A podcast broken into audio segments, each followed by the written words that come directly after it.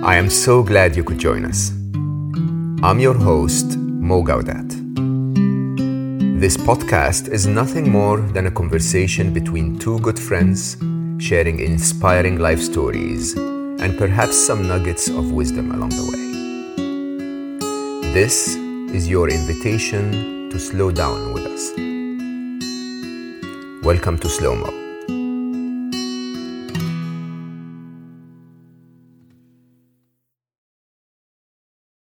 Happy holidays, happy new year, happy whatever it is that makes you happy. My guest today is Becky. And for those of you who know me well, uh, you remember that I actually call my brain Becky.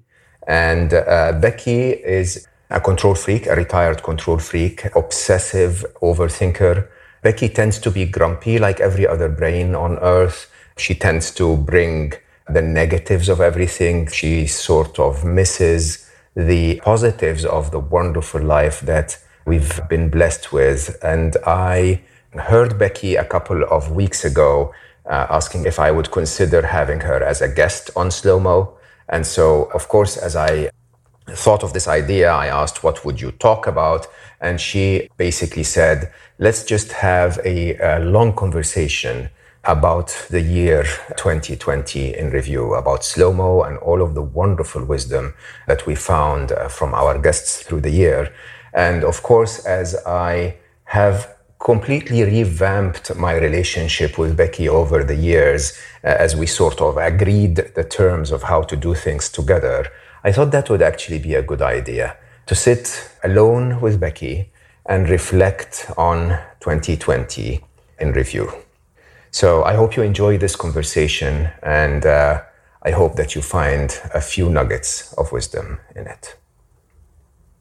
So this has surely been a tough year. I mean, there is no doubt that, at least for me, this has been probably the most unpredictable, the most challenging and difficult year that has ever crossed humanity in my lifetime. And I think it's uh, true for so many people that this also is the case, that this is a year where we had to uh, revisit, review a lot of things that we've sort of never really thought about before, things that have just come upon us totally unexpectedly at the beginning of the year. The one thing that I felt 2020 invited most was an opportunity for reflection. And, you know, we'll talk a lot about reflection through this conversation but an opportunity for reflection on one thing in specific. And that thing, in my view, is the fact that it's the first time, at least in my lifetime, where humanity was so unified under one threat, one challenge,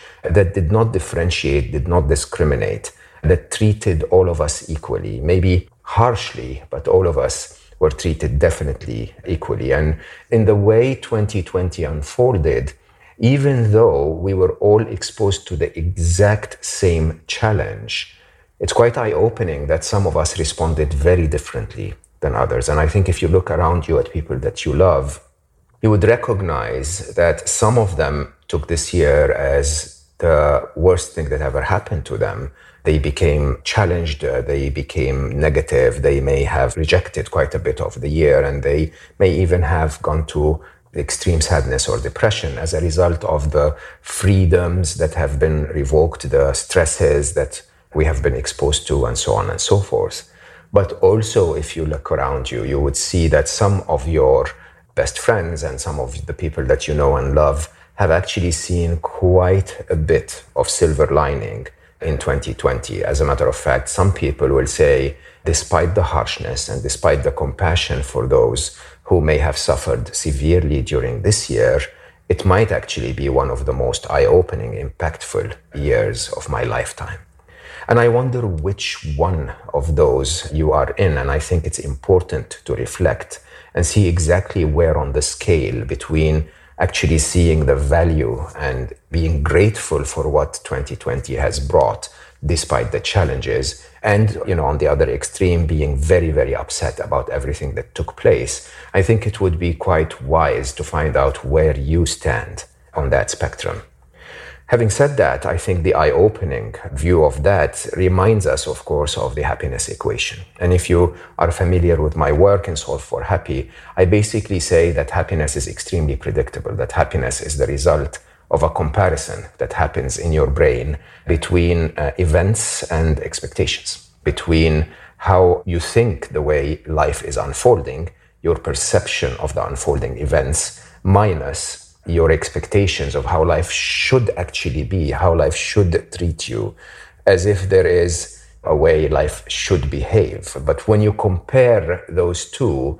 the difference between them determines your happiness or unhappiness. So the happiness equation, just as a reminder, is your happiness is equal to or greater than the difference between the events of your life and your expectations of how life should behave. And when you visit the reality that some of us reacted differently to 2020 than others, it's not because 2020 was different for some of us in the way it treated us, different than the way it treated others, but it's because mainly the way we solved our happiness equations were different. Some of us solved it in a way that resulted in I see the good and the bad.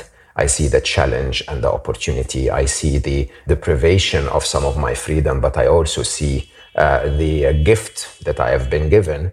And some others failed to see that as they solved their happiness equation.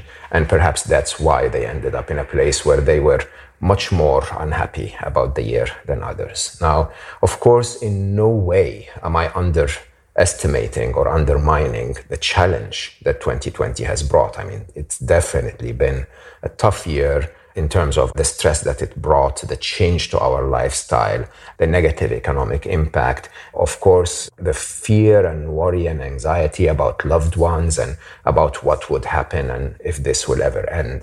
And of course, while I don't undermine any of that, I want to look at this year in the view of the happiness equation. And so let's dive deep, a couple of centimeters deep into the happiness equation again for those who are not familiar with my work on it. So when happiness is equal to or greater than the difference between events and expectations, that calculation that constantly happens in your brain almost nonstop, whenever a slight change in the event of your life happens, your brain goes and compares that slight change to its expectations and it tries to understand if that misses or meets your expectations and as a result, if it should make you happy or unhappy.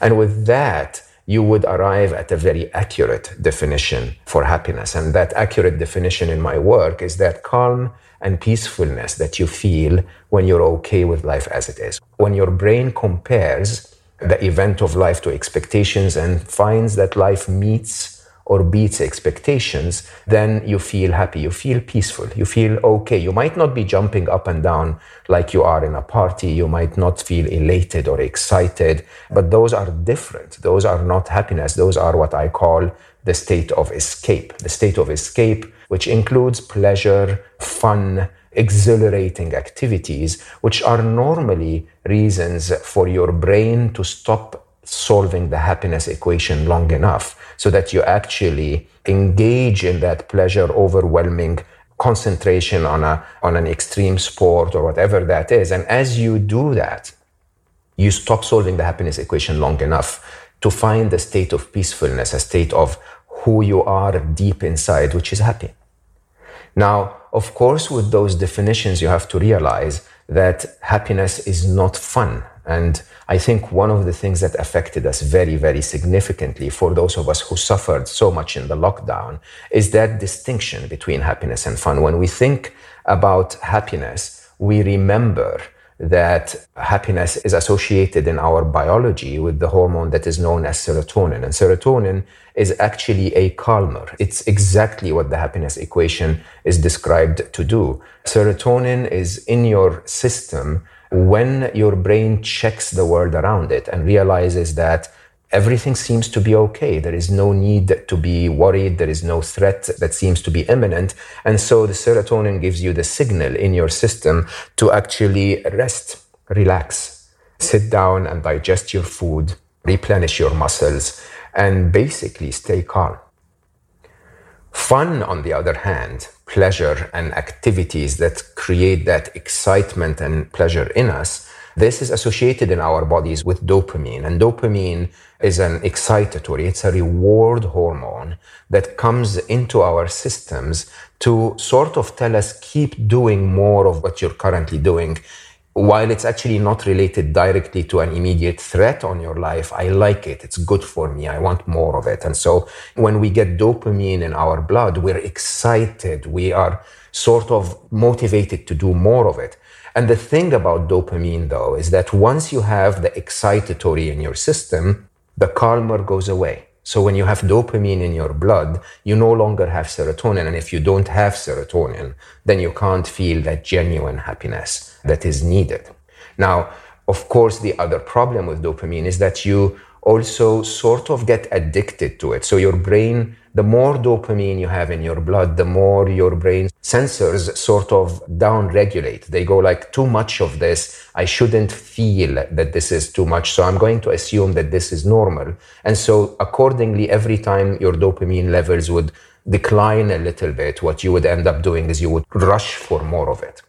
And that, I believe, was one of the biggest reasons why some of us really suffered during lockdown. When you were used to a lifestyle where you're constantly rushing around, getting the kick of closing a deal or meeting a client or even catching the train on time, you get a little bit of a dose of dopamine and then you complement that with going out in the evening and meeting with your friends and having a couple of drinks and having a lot of fun and dancing a little and all of that excitement when we were forced to lockdown, for some of us, it became quite difficult to actually drop all of that dopamine rush and sit with ourselves and actually accept the company of our own selves in a way that allows us to reflect and to accept and to be calm. By the way, I'm, I'm in no way actually against dopamine. I'm in no way against having fun and having pleasure and having joy. I'm actually advocating that happiness should happen first. You should find the reasons for your unhappiness, work on them, and reach a stage of happiness before you rush for dopamine and fun and excitement. Because when you do that, dopamine doesn't become a painkiller anymore. It doesn't give you a high and then wear out and then you reach out for more of it. So more parties, more activities, more exercise and so on and so forth. Rather, you would be content regardless of those things. And then when you add those things to your life, you feel happier. You feel more as if you're taking a supplement, a vitamin that keeps you healthy when you're already healthy. Similarly to the distinction between fun and happiness and, and the fact that happiness is actually not fun, there is a distinction between what I call pain and suffering. And when you really think about the happiness equation, the happiness equation triggers unhappiness, triggers negative emotions, whether those are worry, anxiety, fear, regret, shame, whatever negative emotion, to get your attention when the event misses expectations, or at least the perception of the event missing expectations is what your brain decides is the situation. The difference between them, though, is that pain is actually triggered by an event. Pain happens when you were supposed to travel and do business and go to work, and then suddenly they lock you down. Your brain actually recognizes something is not right. This is not what I'm used to. It could be a threat to me. And so I'm going to trigger a bit of worry or a bit of anxiety or a bit of withdrawal and, and unhappiness so that it alerts you almost like a fire alarm that something is wrong. Now, when a pain happens, of course, everyone that I know feels sad, feels unhappiness, including His Holiness the Dalai Lama, or you know, some of my very Zen guests on Slo Mo, Robert Waldinger or Matthieu Ricard or uh, Sunam, and all of those are well known to be people who invested in their calm for years and years and years. But if you ask any of them, they'll tell you, of course, we feel angry, we feel worried, we feel all of the negative emotions because it's an actual natural response that we need in our life. The difference, however, is that they don't extend the pain into suffering. And that's really important to understand. Pain happens from outside you, just like physical pain. When you cut your finger, you withdraw your hand away because the reason for the pain is to actually protect you, is for you to take action. So, as much as we dislike pain, it's good for you. Now, of course, the challenge is what do you do after the pain? When it comes to emotional pain, we seem to have an ability, a built in system in us that I call the Netflix of unhappiness, unhappiness on demand. Because, you know, something happens in March, which basically says my way of life has changed. I'm now into lockdown and my lifestyle has to respond to that. I'm under a bit of threat from a viral pandemic. And so I have to change some of my habits. And you get that in March, but you're able to keep recalling that over and over and over and over. Even though the event is exactly the same, you can actually revive your worries, you can revive your anxieties, you can revive your regrets, you can revive your disgruntlement with the event on demand by creating thoughts in your head that make you unhappy. And I always wonder what the use of that is. Because when you think about a fire alarm, a fire alarm is all about alerting you that something is wrong so that you take action. Now, if you actually leave the room, then one, you become safe, and two, you no longer have to suffer the noise of the fire alarm. But with suffering, with repeated unhappiness, that doesn't seem to be the case. Your brain alerts you that something is wrong. And instead of doing something about it, we sit there and ruminate about it. Bring it up over and over and over and over. Just like saying, remember that show on Netflix? I'm going to play that again and torture myself. One of my favorite conversations on slo mo was with uh, Donald Robertson, which uh, is a world renowned expert on Stoicism. And we spent a bit of time if you recall, on the dialogue at the end of Plato's Apology, which really is a big part of the, you know, reflects a big part of what Stoicism is all about. And one of the most important points that I recall getting out of that conversation was the idea that nothing is gained as a result of suffering, rather, nothing is gained as a result of unhappiness. And I think this is really, really important because when you see it that way, you start to recognize that this repeated playback of events is an attempt of your brain to say, we haven't resolved this problem. Can we please do something about it? And so, accordingly, what is expected, if you wanted to show resilience and solve the problem, is to actually take the action. And I think taking the action is something that we will come back to as I talk about the illusion of control, but it's something that I think is really important for us to realize is needed at the situation we are in now. Of course, another thing that we spoke about, Donald and I, which I think is fundamental to understanding what we're going through here, is the idea, the Marcus Aurelius quote, if you remember, the universe is change and life is opinion.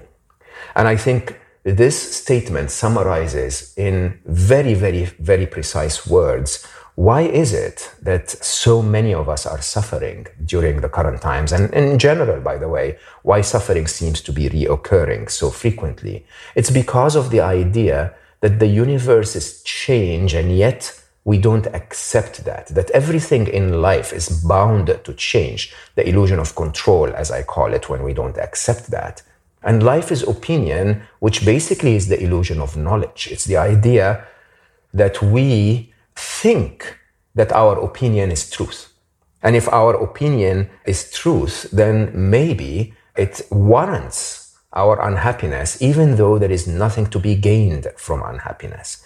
And so when you think about the universe is change and life is opinion, in my work, I basically called those the six and the seven. If you remember the six, seven, five model that was trying to explain why is it that we wrongly solve our happiness equation. The 675 model basically says there are six grand illusions and seven blind spots that cause us to think about the world not exactly as it is. And because our thoughts are what generates our happiness or unhappiness, this is again the reason why some of us reacted to the pandemic and the lockdown differently than others because we thought about them differently. Then those seven blind spots and six grand illusions are what sort of blurs our judgment and gets us to the point where we start to think that something is wrong. And when sometimes actually that's not the entire truth. So, of course, if you remember, the seven blind spots are not actually bad mistakes in the way our brains work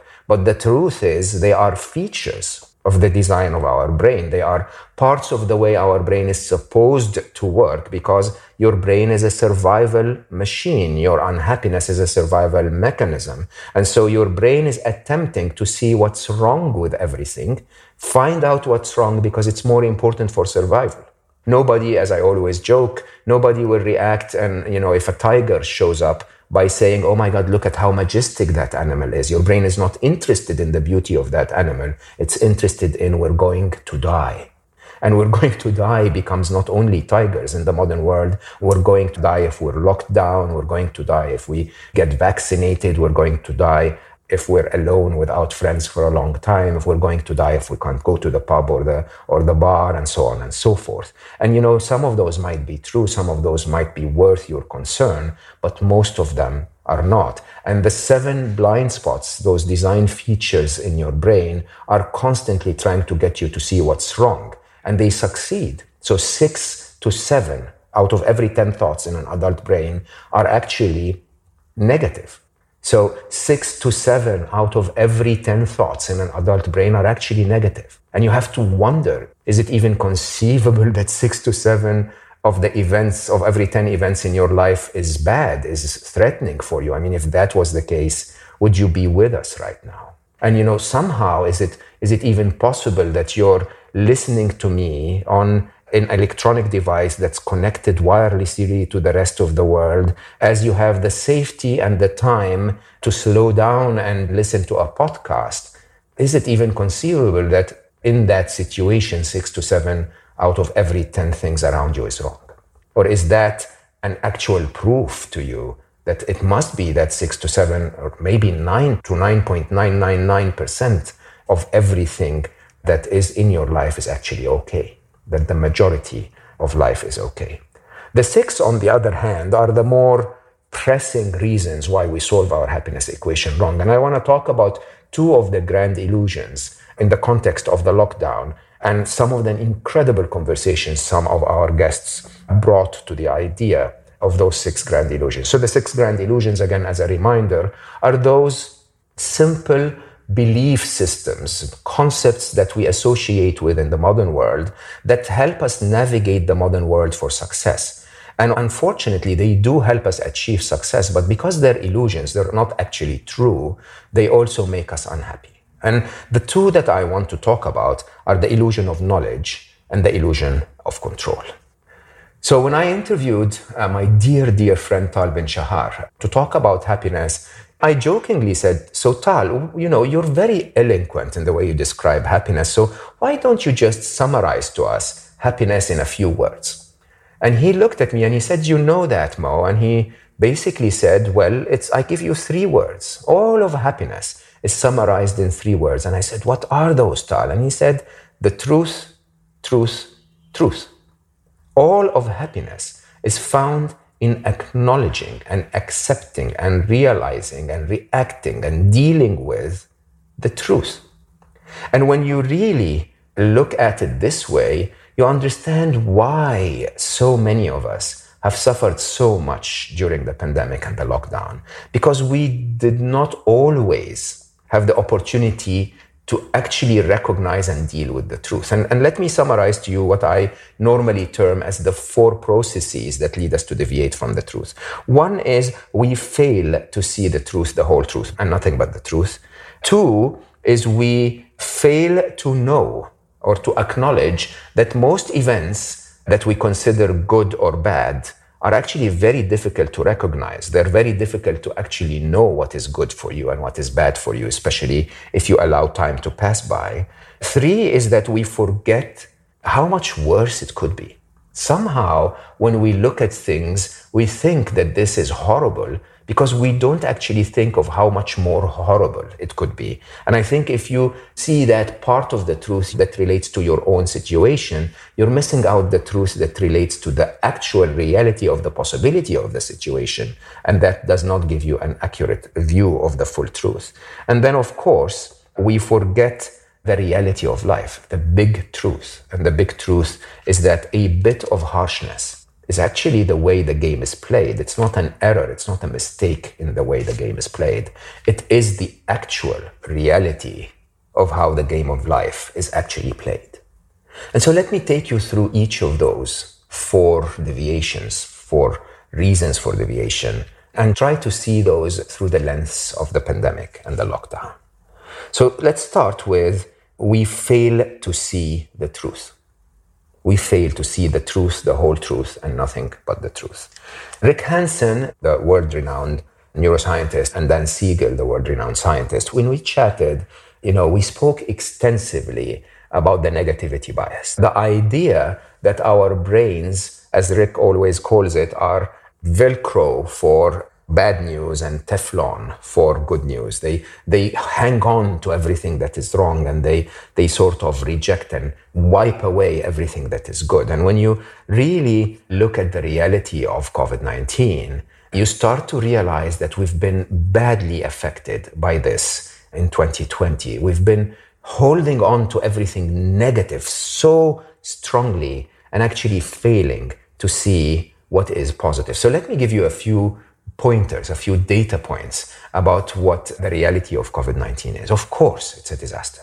Of course, it's a challenge. And of course, if you've lost a loved one or suffered from COVID 19 yourself, or maybe lost your economic livelihood and are seriously challenged economically, then it's definitely a disaster. It's something very, very difficult that warrants a lot of unhappiness.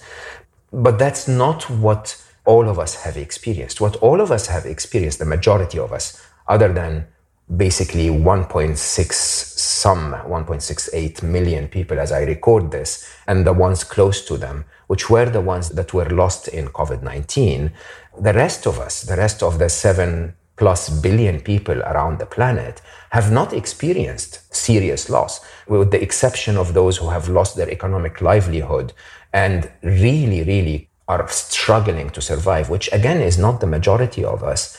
For the rest of us, we're okay, even, even though we lost a lot of our ability to generate cash myself included, we've also lost a lot of the purchasing power reasons, the calls to spend money on dinners and commute and you know junk food as we're at work and so on and so forth.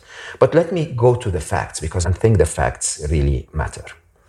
So if which doesn't seem is going to happen but if at the end of 2020 we had lost in total 2 million people there was a statistic around the world that would actually amount to covid-19 being the sixth cause of death on the planet I think, as I said, we're currently at 1.68. I'm, I'm, recording this very close to Christmas. So, you know, we may end up with 1.75 or hopefully 1.7 or whatever. And that is probably going to be in the maybe 10th or later cause of death in the world today. And the reality is, even though, of course, we don't want any cause of death to affect our life, the truth is we die. We humans, we suffer from viruses, we suffer from accidental death, we suffer from so many reasons. And eventually, many of us, you know, eventually leave the world. As a matter of fact, in 2019, more than 55 million people left our world. And when you really think about that, that's close to four and a half, five million people dying every month. You have to understand that more than 1 million people, one close to 1.5, so almost close to the number of people that died as a result of COVID 19 die every week. And I don't say that to depress you, I say that to acknowledge the truth that hopefully we live good lives, but eventually we're going to leave the planet. And when you, when you think about COVID 19 being positioned by the media and by governments as such a big issue, at 1.68 million deaths so far, while the reality is out of more than 76 million diagnosed or reported cases, most of them recovered, 76 million, of which only 1.68 die, then there is a silver lining. There is a truth to this. More importantly, I will say, and I say that again to blame the media, to blame the way we report negativity, is to tell you that the number one cause of death is not slightly higher than COVID 19. The number one cause of death for most of the 20th century has been a heart disease, and heart disease kills 17.9 million people. That's more than 10x the number of people that died this year as a result of COVID 19. You know, malaria for years and years and years and years have killed between half a million to a million people every year. And we seem to have ignored talking about all of this. We seem to have ignored putting the spotlight on those stories, but rather focused, hyper focused, over focused on the negativity of something that seems to be pandemic and scary and new. We also ignore the fact that there seems to be measures that can protect us, that social distancing seems to reasonably work when we adhere to it, that masks actually help us, and that there are ways that we can overcome this. We seem to forget that humanity was hit with the Spanish flu, not a very different kind of virus in the 1920s, and that we managed to recover.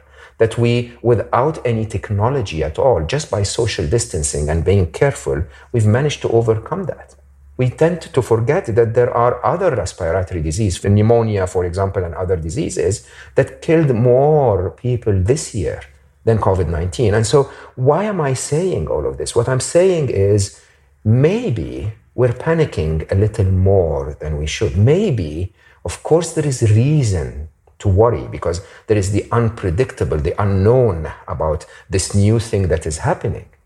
But maybe if we actually just focus on the truth, we should be talking about pneumonia a little more. We should be talking about heart disease a little more. We should be talking about the rise that must have happened, but we're not reporting about in suicide, in depression, as a result of all of the measures that have taken place in our world during this pandemic. We tend to forget the truth. And the truth is we're human. And as humans, we get sick and we die. And I, I think the idea is that we tend to exaggerate the negativity. The media found that loophole in the human brain that keeps you stuck in front of the BBC and the CNN and Channel 4 and all of the news networks. That loophole that basically says because our brains are so interested to keep us safe, they will listen more to what's negative. And when I hosted my dear friend Karen uh, Guggenheim, the CEO and co founder of the World Happiness Summit, I told her, So, Karen, what are you doing about this? And she said, Well, Mo, I, I schedule my anxiety. And, and I laughed. I said, what, what, what do you mean schedule your anxiety? And she said, Look, I know that all of the negativity of the news is not good for me, but I can't live without being up to date. So I decided I will schedule between 2 and 2:30 every day to watch the news or listen to the news, and then I will stop so that the rest of my day remains positive. I will have learned and known what I need to take care of, and I don't no longer have to stress myself with the constant negativity. And I, I remember in my head, I laughed. I was like, okay, I, I scheduled my negativity between 2 and 210 like nine months ago. And I know that people go like, are you crazy? But I promise you, I have not watched the news since April. I have not once watched the news since April. Like, what do you mean, Mo? Yeah, of course, I don't need all of this. When the announcements a couple of days ago happened in the UK, my friends texted me. They told me, oh, by the way, we're going to be locked down. This is what the prime minister announced. And that's all I need to know. As a matter of fact, if you ask me, I don't even need to know that because, you know, I'm now staying in Dubai for a while. So what's happening in the UK is at best additional information for me that I can actually not react to. I cannot do anything to affect. And I think the choice of prioritizing what it is that you need to know against what it is that they need you to know, to make that choice, that conscious choice of I'm only going to do what's healthy for me. From Karen's conversation, I think this is a very wise choice. Just like you don't eat all the time you don't allow into your body bad food and poisons, you should actually not allow toxic positivity, negative news, toxic internet. You should not allow horror movies, violent movies. You should make the choice not to allow those into your life. And that, I will tell you openly, is one of the reasons why I could focus on the positive sides of my life rather than the negativity of the news. So, this is the fact that we fail to see, to recognize the full truth. Let me talk about number two. And number two is that we also fail to recognize what's good and what's bad. And the good side of bad is something we intend to forget. And I often talk about asking you to recall the hardest times of your life And if you would ever erase them, if I gave you a technology to take them out of your life, and most of the time, 99% of the people I ask will say, Of course I'd erase it. And I say, But it will erase everything that happened as a result of that event in your life all of the development, all of the people that you met, all of the decisions that you took, all of the things that you learned. It will erase all of that. It will erase the person that you are right now if you erase the harshness that happened in your life before. And, and most people will then say, in that case, maybe I will keep it. I will keep that bully. I will keep that horrible boyfriend. I will keep that time when I lost a loved one. Like I now say openly, I if I could erase Ali's death and erase the millions, tens of millions of people that were happy as a result, would I do that? It's an interesting that's an interesting question. If you if you erase one billion happy by erasing Ali's death, or maybe continue one billion happy and wait until the time when Ali hugs me and says, Well done, Papa. Well done, you've used it well. Now, when we start to think about the reality that we don't see the good, if we introspect and ask ourselves what good came as a result, I'll tell you, Alexandra Cousteau and my wonderful friend who's dedicating her life to saving the environment spoke about how massive of a difference COVID 19 has done to our environment. The fact that we have wildlife coming out everywhere, the fact that we have the air cleaning up and the Himalayas being viewed from 300 kilometers away, and all of the positivity that came as a result. How can we ignore that? And Alexandra actually, when we were talking afterwards, recommended to me one of my favorite documentaries of all time on Netflix, a documentary uh, called The Biggest Little Farm. And in that documentary, I started to see how this young couple attempting to farm in the traditional ways and let nature take its course, how they struggled to accept that the presence of the coyote in their farm actually adds value to the farm, that, that the coyote would actually hunt the gophers and the gophers while they add air to the soil so that the trees can grow they also eat the roots. So some gophers are good but too many of them are not great. And, and having the coyote in there might actually balance that out. The, the birds that come to eat the fruit will attract the owls and the owls will balance everything out. As a result i, I posted on instagram a short post in the series that i call i wonder. And i basically asked myself i wonder if COVID 19 is just the disease or is it also the cure? Is it making us sick but fixing, healing parts of our life and our planet? And I think one of the most beautiful, beautiful stories about that was the, my dear friend, the incredible Jimmy Nelson, when, when he spoke about how he, through his life, would travel the furthest corners of our planet to try and connect and be accepted and find love with the most remote tribes that are known to exist on planet Earth. And then when COVID 19 hit, he would go out with his son every morning to the park around the corner from his home in Amsterdam and talk and laugh and then lie on the ground, watch the sky, holding hands. And he would say, the blessing of COVID 19 the blessing that allowed him to find that incredible connection to the people that are dearest and closest to him. We fail to recognize all of that upside when we force our brains to look only at the negative. And there are upsides, there are silver linings. Another thing that really affects our judgment when it comes to our view of the truth is we fail to recognize how much worse things could be. So let me try to summarize this to you in a data driven, practical way. I am 53. I was born in 1967, and this is the first pandemic I've ever lived through. It's not the first economic crisis. We've had so many economic cycles, but it's the first pandemic that I've ever lived through. And that, you know, should trigger the fact that you have to think to yourself, 53 years of no pandemics, that's a blessing not the fact that one year of pandemic is a curse. But let's just be practical here. If I was born in the year 1900, not 1967, what would I have had to face until age 53? I would have had to go through World War I, the Spanish flu, World War II, the Great Depression, and uh, smallpox.